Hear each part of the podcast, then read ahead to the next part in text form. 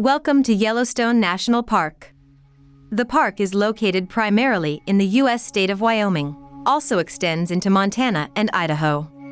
What attracts millions of tourists to the park every year is about 10,000 active geothermal sources, geysers, hot springs, fumaroles that is steam from the earth, and mud volcanoes. Most of the geysers and hot springs are located in close proximity to the roads passing through the park, which makes them easily accessible. Stay on boardwalks and designated trails.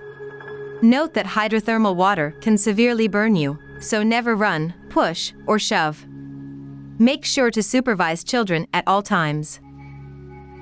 Yellowstone National Park can also boast of its beautiful mountain scenery, with high peaks, turbulent rivers flowing along the bottom of canyons, as well as beautiful full-flowing multi-cascade waterfalls, a large lake, and several smaller ones, as well as the picturesque Grand Canyon of the Yellowstone River, stretching for 24 miles and reaching a depth of more than 800 feet.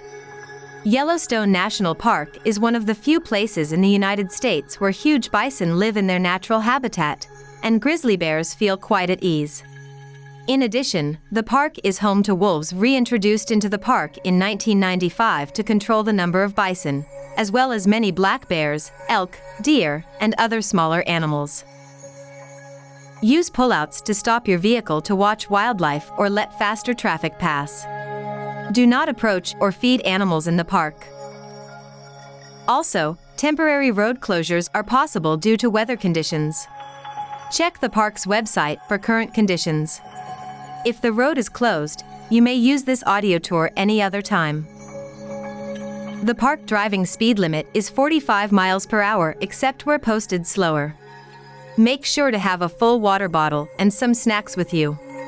Wear sturdy closed-toed shoes with good tread to keep your balance on the trail. If traveling in the summer, use sunscreen and wear a hat.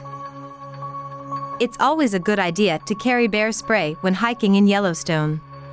Be sure it's accessible and you know how to use it before setting out. The tour will take a full day and will guide you along the grand loop of the park, where all the attractions are concentrated. You are free to spend as much time as you want at any stop. You may also skip a step and proceed to the next one.